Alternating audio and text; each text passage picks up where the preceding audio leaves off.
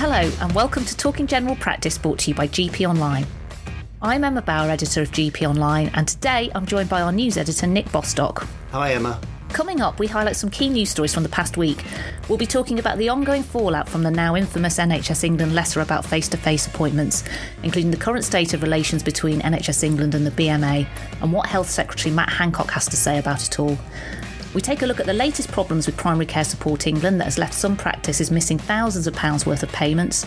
And we'll be discussing claims that bullying and sexism are still a problem in some local medical committees two years after a landmark review. Later in the podcast, I'll be talking to Dr. Catherine Millington Sanders, the RCGP and Marie Curie National End of Life Care Champion, about end of life care generally and also how the pandemic has impacted on services. And finally, as usual, we'll be highlighting some good news. That's all to come on this episode of Talking General Practice. Last week, NHS England unveiled two new voluntary enhanced services for practices for this year covering long COVID and weight management. In normal times, these sort of things would usually be joint announcements by NHS England and the BMA and the result of negotiations. However, relations between the two organisations have broken down as a result of NHS England's demand last month that practices should see all patients face to face if that's what they want. And usual discussions between the two have been suspended. The upshot was just hours after NHS England announcement about the enhanced services, the BMA condemned the weight management service as clinically flawed, overly bureaucratic, and showing a lack of trust in GPs and their teams. So, Nick, what is actually going on between the BMA and NHS England? As you just mentioned, the BMA's GP committee and NHS England aren't currently on speaking terms. Uh, about a month ago, we reported on a vote of no confidence in NHS England by the BMA's GP committee over its instruction for GP practices to offer face to face appointments to, all patients who wanted them. We've discussed that vote in previous podcasts, but to recap, that instruction infuriated general practice for a number of reasons. GPs felt it ignored the current chronic workload pressure on practices and that it fed the false narrative that practices have been, in inverted commas, closed through the pandemic despite delivering half of appointments in person alongside tens of millions of COVID jabs. GPs have also said that ordering GPs to see patients in a particular way is not something that NHS England can demand under the terms of GPs' contracts. And it was not the first time that NHS England had caused offence with messages around face to face care. Crucially, alongside the no confidence motion, the GP committee also voted to suspend all formal talks with NHS England and said it wouldn't resume talks until NHS England's directors had taken sufficient steps to restore their confidence. So, one month down the line, the BMA says NHS England hasn't made a formal approach to try to do that. And now, the BMA's reaction to the weight management enhanced service that you mentioned is perhaps the first real sign of the impact of this standoff. So, I mean, where are we now with all of this? NHS England published details of two new enhanced services earlier this month and uh, one is a £30 million package for long COVID, which the BMA is reasonably happy about. Uh, the other is the weight management enhanced service, worth £20 million England wide, so around £3,000 to an average practice. Practices have until 31st of July to sign up to both of these enhanced services, and as things stand, there don't seem to be any signs of a rethink, so they're likely to go ahead normally these sorts of packages, as you said, would be negotiated and broadly agreed in advance before publication. So the kind of condemnation we've seen from the BMA might have been what they said in response to a first draft over the negotiating table. But as things stand, GPs are being offered the chance to sign up to an enhanced service that their own union has condemned as fundamentally flawed, unlikely to help with tackling obesity, and likely to drive up practice workload. Yeah, well, the BMA response really was quite scathing, wasn't it? I mean, it said the enhanced service was clinically flawed, overly bureaucratic, showed a lack of trust in GPs and their teams to do what is best for their patients. Um, basically, said it was a laborious tick box exercise, and potentially, you know, people wouldn't even benefit from it. The Health Secretary, Matt Hancock, got involved last week as well with all of this. I mean, what did he have to say about the situation? The, the Health and Social Care Secretary wrote to the BMA uh, and in part, he wrote to say that there were no plans to impose targets around face to face appointments. He also gave some assurances around micromanagement of general practice, confirming that the government um, and the NHS will move away from the use of standard operating procedure documents, which have been vehicles for delivering advice to practices and other parts of the health service on how to operate during the pandemic. But Matt Hancock has also called on the BMA to restore relations with NHS England imminently Uh, and, the, and the BMA, for its part, has said it's glad that GPs' concerns are starting to be recognised. It's quite clear the relationship's in a pretty bad way, but what is the impact of this likely to be, and how does it affect practices? In terms of the weight management enhanced service itself, it could mean money available for general practices lost. Yeah. It seems plausible that many practices could decide not to sign up for a service that's been condemned in such strong terms by the BMA so the, the £20 million, which admittedly isn't a lot anyway, may end up going elsewhere. Uh, but in terms of the bigger picture, this doesn't bode well for the chances of NHS England and the BMA's GP leaders working together on how to help the profession emerge from a pandemic that's deepened existing problems around workload and burnout. Uh, there's also a risk that this enhanced service actually solidifies the standoff between the two sides because for, for all the assurances that have been given around ending micromanagement and so on, it's pretty clear that the BMA felt this enhanced service kind of sums up all the elements of the worst of its relationship with NHS England. They, I mean, they said it it shows a lack of trust in GPs, as you mentioned. It tries to micromanage them, creates tick box exercises. Uh, and it was underfunded and it heaped extra work on practices that are already overloaded. We'll be keeping an eye on this on GP Online and we'll be reporting on developments as they happen. Another problem that practices have had to contend with this week is the rollout of a new pay and pension system launched at the start of June by Primary Care Support England. The system was supposed to give practices better online access to their financial information, but instead, practices have found incomplete information or incorrect deductions, leaving some unclear over whether payments they have received match what they've been owed. Even worse, the BMA has said that the problems with the system mean that around a thousand practices have yet to receive QOF payments, which are worth potentially up to six figure sums. Nick, this is the latest in a long catalogue of problems that practices have experienced from PCSE, which is run by private firm Capita, isn't it? What's going on now? Yeah, so PCSE was outsourced in September 2015 in a deal worth several hundred million pounds over 10 years. And since then, a whole load of problems have come up with patient record transfers, pension payments, lost data, and so on. Uh, back in 2018, MPs called the outsourcing a shambles. Uh, the BMA and local medical committees have repeatedly called for PCSE to be brought back in house by you know the government, the NHS.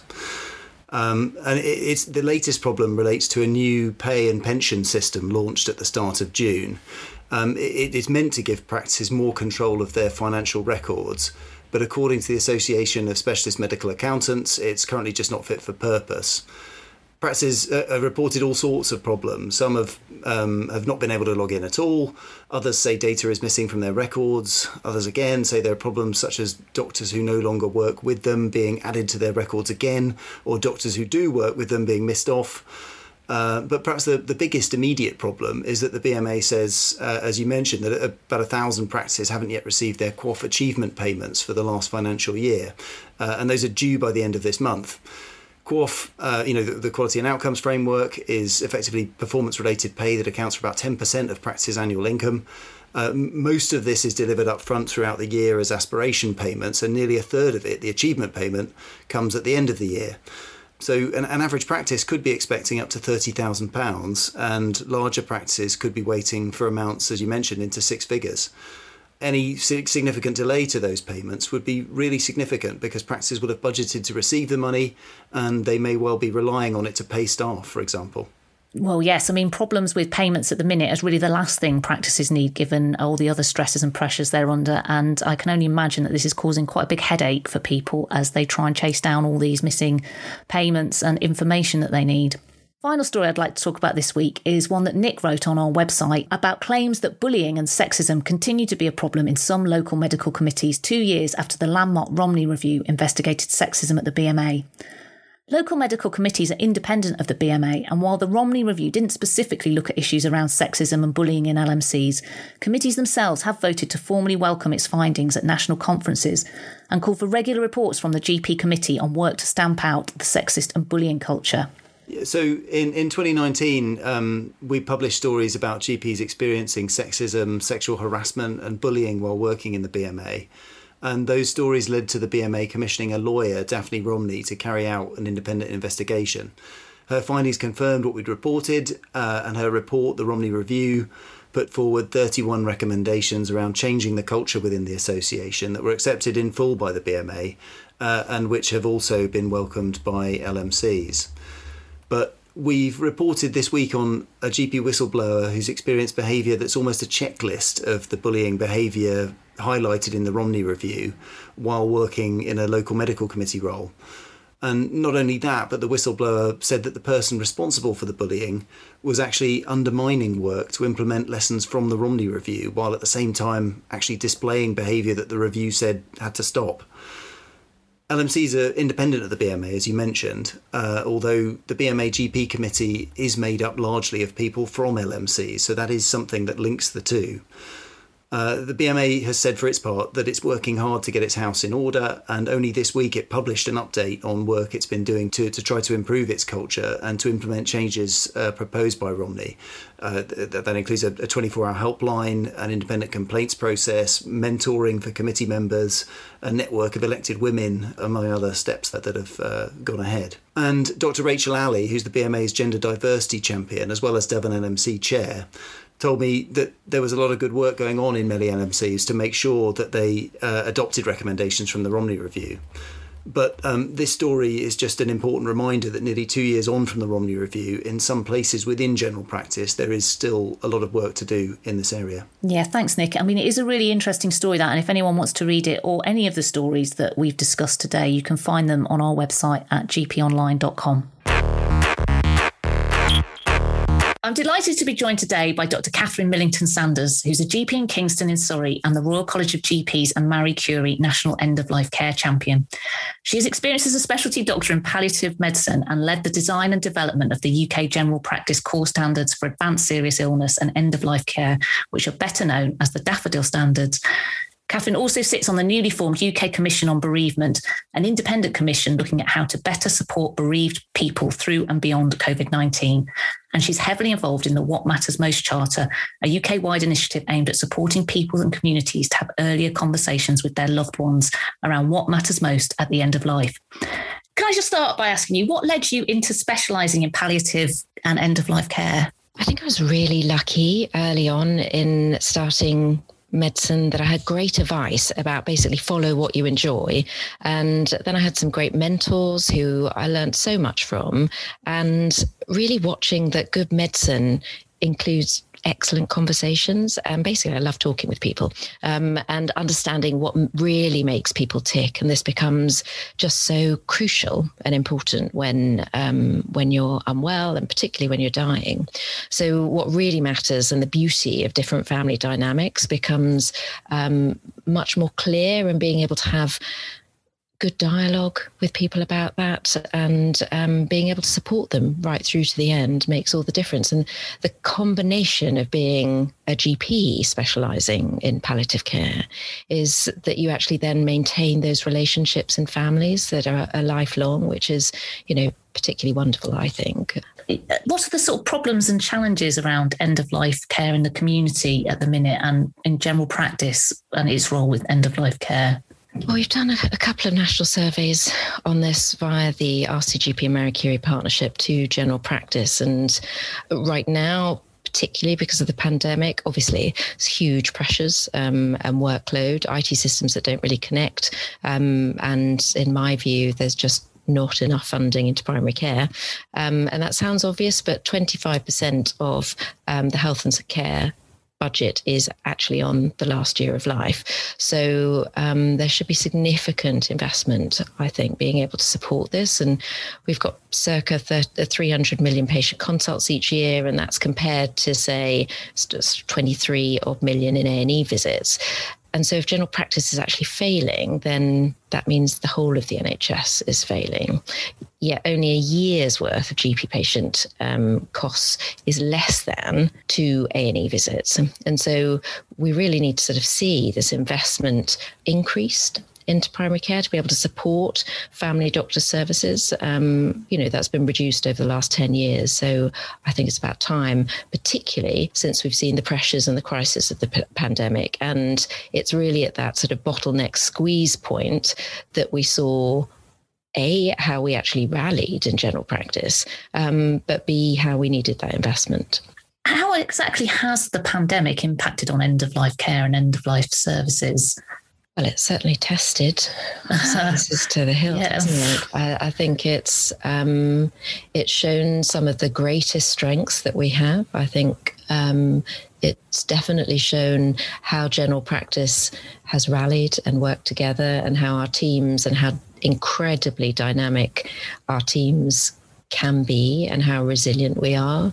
Um, uh, shown, I think, the incredible goodwill of the NHS staff that we've got, and actually um, patients being able to see and recognise that. You know, the clap for carers, and um, and it's a a, a point, but um, it's shown how our communities can come together, um, and equally, it's shown the test and the, the failing points in different parts of the system and where things were probably already broken and, and underfunded it's revealed those cracks more significantly and i think it's there's a real opportunity to uh, learn. And, you know, there are different researchers like Sarah Mitchell, who's very interested in general practice and palliative care, who's, uh, you know, done some great surveys with general practice um, teams to understand what the gaps um, are in community and primary care services and end of life care. And I think it's just taking stock and the opportunity to be able to look forward because if if we have this again, which we're likely to at some point, then actually what are we going to be doing differently and how are we going to continuously learn and how are we not all going to be rushing at pace it's how are we going to invest in our teams? How are we going to be able to support resilient cultures and not just with tick boxes, but actually really investing in our teams and supporting us to be as good as we we all really can be. And I think one one fabulous part was early on in the pandemic, we got given permission to rethink and do what really mattered for people. And so there was an opportunity, you know, lots of um, GPs are actually just being able to have a look at the lists and call the people and spend time with the people on the phone because we didn't have lots of the different bureaucratic paperwork and things that we had to fill out and and it was just really about being there for our patients, showing that we cared, documenting what mattered most. And it's how do we draw out some of those parts and continue it in our work rather than having to go back to lots more of the process things. Yeah. I'm sure there's lots of GPs that would agree with that, definitely. One of your roles is with the RCGP and Marie Curie as their end of life care champion. Um, can you explain a little bit about what that role involves and perhaps talk a bit about the daffodil standards and why they were developed and what they're aiming to do? So the RCGP um, Marie Curie partnership is something I'm really excited about, and end of life care is obviously continued priority for general practice, probably now more than ever. And I think stood us in hugely good stead that we'd had several years prior to this of great partnership working with Marie Curie with the college. The initial ask was really um, to just simply put on some traditional style masterclasses around the country. And then we started to track, you know, what the impact and the feedback um, was. And the feedback was fantastic. But then we realized that we were only really reaching maybe per masterclass 50 to 100 GPs in each session. And yet our vision was to be able to support GPs and our GP teams across the whole of the UK. So we ran ran a couple of national surveys over a couple of years. And, you know, the continued messaging was that general practice played this vital role in the delivery of care to people approaching the end of life but it also started to highlight some of the issues and challenges and areas that general practice wanted support with. And so we kind of galvanized on this, on trying to understand and get the results of what people really wanted, rather than, you know, this kind of assumption of this is what we think they want. And we aligned parts of the different policy, basically working with over a couple of years in consultation, we looked at developing a consistent methodology and framework in order to be able to support general practice to give the best possible end of life care to all of their their practice population. So, can you explain how the standards work in practice for GPs and their teams? So, the Daffodil standards are basically the UK general practice standards for advanced serious illness and end of life care. And there are eight standards, and they're offering GP relevant self assessed structure. And all the resources are completely free and they're online to help you start. And these are a sort of blend of uh, quality statements, evidence based tools, reflective learning exercises, and quality improvement steps.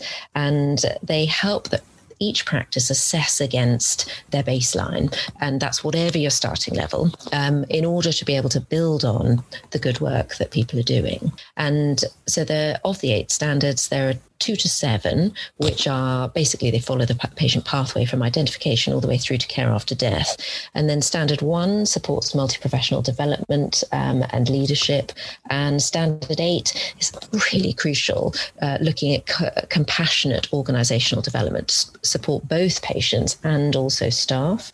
Because if we're not feeling compassionate from um, things that are happening in our own life. And if we're experiencing life issues, crisis, loss, um, or caring for someone, then actually, you know, all the evidence shows that our own resilience in being able to care for other people is challenged and it's it's how as an organization in general practice do we support our staff and each other and uh, as well as obviously our patients and so there's also guidance for scale implementation in primary care networks, and um, there's a pack for um, practice uh, patient participation groups as well.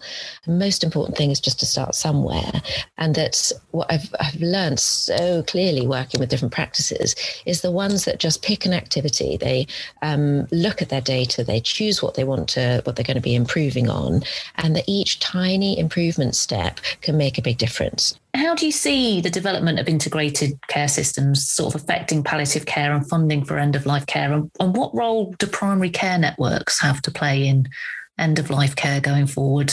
I mean, there is just a fantastic opportunity for us to get end of life care into a priority in all of our ICSs.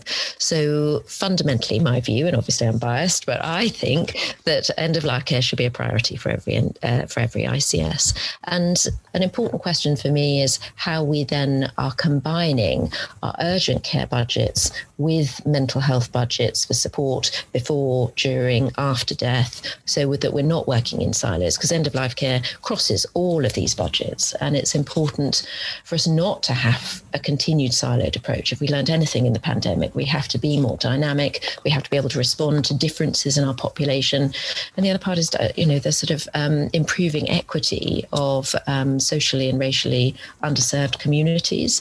It's important that we're able to do that in a dialogue and being able to understand who's actually coming to our services and yet a reflection on who's actually in our communities. General practice is crucial to that, whatever the leadership structure is within that. And that I think primary care networks are a great opportunity to be able to do that. We're not very good in this country when it comes to talking about death and dying. Do you think it's important that we start discussing it more widely? And what do you think would help to make that happen? I think we're getting a lot better. Um, there's of it, we know from the evidence that there's a mismatch of clinicians waiting for patients to start the conversation um, and patients then waiting for clinicians to start the conversation. So when that happens, often conversations just don't happen. But I, I do, and again, the pandemic has really evidenced that so much is that I think we've we've over medicalized the process of um, and the emphasis that it has to be related to healthcare professionals. I mean, sure, there are important. Um, uh, treatment options that I think it's really helpful for us to to know about from a medical aspect. But who leads those conversations? I think really sh- there should be a much um, much improved sort of movement, and there's a large social movement about talking and having better conversations. So, Marie Curie, for example, has the Talk About um, campaign, and during COVID, we set up a, a, a think tank with the RCGP and end of life care partners about um, what matters most conversations. And so, starting the important conversations about how we live and from now, basically, right to the end of our lives, um, is about asking ourselves what matters to me, who matters to me. And this is, it changes the dynamic from um, thinking about, you know, just treatment options. Um, and harm reduction and even uh, you know treatment reduction and asking, uh, having discussions about people with what they don't want, and reorienting that into a much more positive and actually comfortable conversation for, for clinicians to have with people about well, what matters most and who matters most to you when we're planning for, for your future. Uh, conversations are important to you and your family, um, but they're also important in with your GP and your healthcare professionals. And I think this reorientation could really support um, the actual process of advanced care planning for some of those treatment options for um, future healthcare. I sort of mentioned at the start that you are a member of the UK Commission on Bereavement. Um, which is a relatively new thing. Can you just explain a bit about that and what it's hoping to do? So, the main thing is that the um, UK Bereavement Commission will be seeking views of organisations and individuals over the summer. So, I would just encourage as many um, of us as GPs to share our views. Uh, the, the key research by Lucy Selman and Emily Harrop showed that um, many people face significant challenges in dealing with bereavement during the pandemic. And the, the research also highlights that the need, people need much more awareness of support options, information on grief and bereavement services. And this should basically be provided proactively following a death and made available online and in the community. Um, this was countered with the important evidence that one in five people reported feeling uncomfortable asking for help, um, and that there were huge levels of unmet need in terms of support. So it's trying to have an understanding of really what's needed going forward and learning from the pandemic. So again, I'll just encourage us as GPs and GP teams to basically share share our views during the commission. Thanks very much to Dr. Catherine Millington Sanders for talking to me. Um, you can find a link to all of the details of the daffodil standards on the description for this podcast. So we've just got time now for our regular good news spot. After the year and a bit we've had, I think it's safe to say that all GPs and staff in general practice deserve recognition for the work they've done and how they've kept services going under such enormous pressure. It may not be possible to individually acknowledge everyone's contribution, but it was good to see some GPs recognised in the Queen's Birthday Honours, which were published just after the last episode of our podcast. I thought it was worth giving all of them a mention here. Glasgow GP Dr. Kerri Neylon, who is also Deputy Medical Director for Primary Care at NHS Greater Glasgow and Clyde, received an OBE for her services to health and social care, particularly during COVID 19. Dr. Murthy Montipali, a GP in Accrington in Lancashire, received an MBE for services to education, training, and support for Black, Asian, and minority ethnic doctors and to general practice. A lot of his education work has been around supporting international medical graduates. Dr. Anne Connolly, a GP in Bradford, also received an MBE for services to primary care women's health in the city. Dr. Connolly is a GPSI in gynecology, the RCGP's Women Health Clinical Champion, and chair of the Primary Care Women's Health Forum and Dr. Maurice Conlon, a GP in Birmingham and National Professional Standards Lead and Clinical Advisor to NHS England and NHS Improvement, received an MBE for services to health during COVID 19. Congratulations to all of them, and you can read more about the honours list on GP Online. That's it for this episode. Don't forget you can keep up with all the latest news affecting general practice from our website, gponline.com. Thank you for listening, and thanks to Nick, and a big thank you to Dr. Catherine Millington Sanders for speaking to us this week. If you have any comments about the podcast, please do get in touch on Twitter at GP Online News or by using the hashtag TalkingGP. And if you've enjoyed this episode, don't forget to rate us and subscribe to Talking General Practice from wherever you get your podcasts. We're back in two weeks. See you then.